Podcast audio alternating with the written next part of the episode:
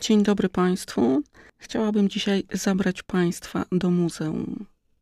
Z piasku pamięci wygrzebuję wspomnienia o szkolnych wycieczkach do różnych muzeów, które cieszyły tylko dlatego, że były okazją do ominięcia nielubianych lekcji albo ślizgania się po wypolerowanych parkietach w salach muzealnych.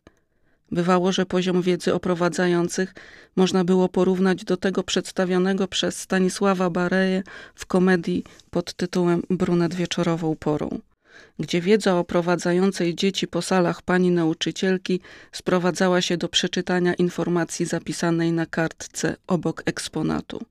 A gdy kartki zabrakło, pani nauczycielka też nie miała pojęcia, z jakim eksponatem ma do czynienia. Na szczęście to już przeszłość i wizyta we współczesnym muzeum zapisuje się w naszej pamięci tak ciekawie, że chcemy wracać na to nieprzypadkowe spotkanie w tłumie arcydzieł. Budowanie tych sztucznych obszarów materii i pamięci, które przechowują w swoich zbiorach wszystko, co człowiek stworzył, co powstało w jego otoczeniu i które są najlepszym probierzem kultury danego kraju czy regionu, liczy sobie już ponad 2500 lat.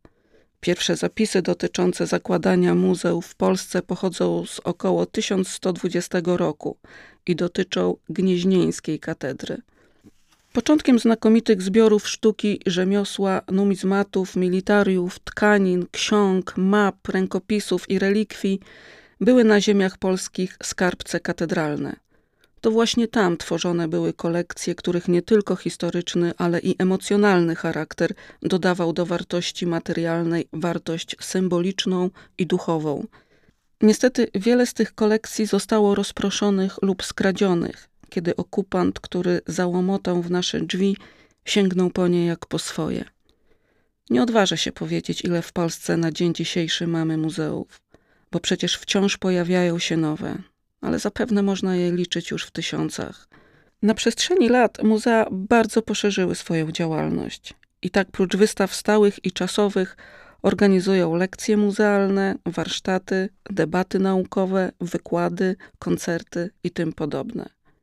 I może właśnie chociażby dla tych wszystkich atrakcji warto jest się zaprzyjaźnić z muzeami, zwłaszcza tymi lokalnymi, które tak pięknie uchwyciły jakże znaczącą dla nas historię. Wszystko przemija, z wyjątkiem przeszłości. Dlatego dobrze jest ją znać, bo pamięć ludzka bywa często bardzo niewdzięczna. A przecież nic, co związane jest z naszą przeszłością, nie powinno nam być obojętne.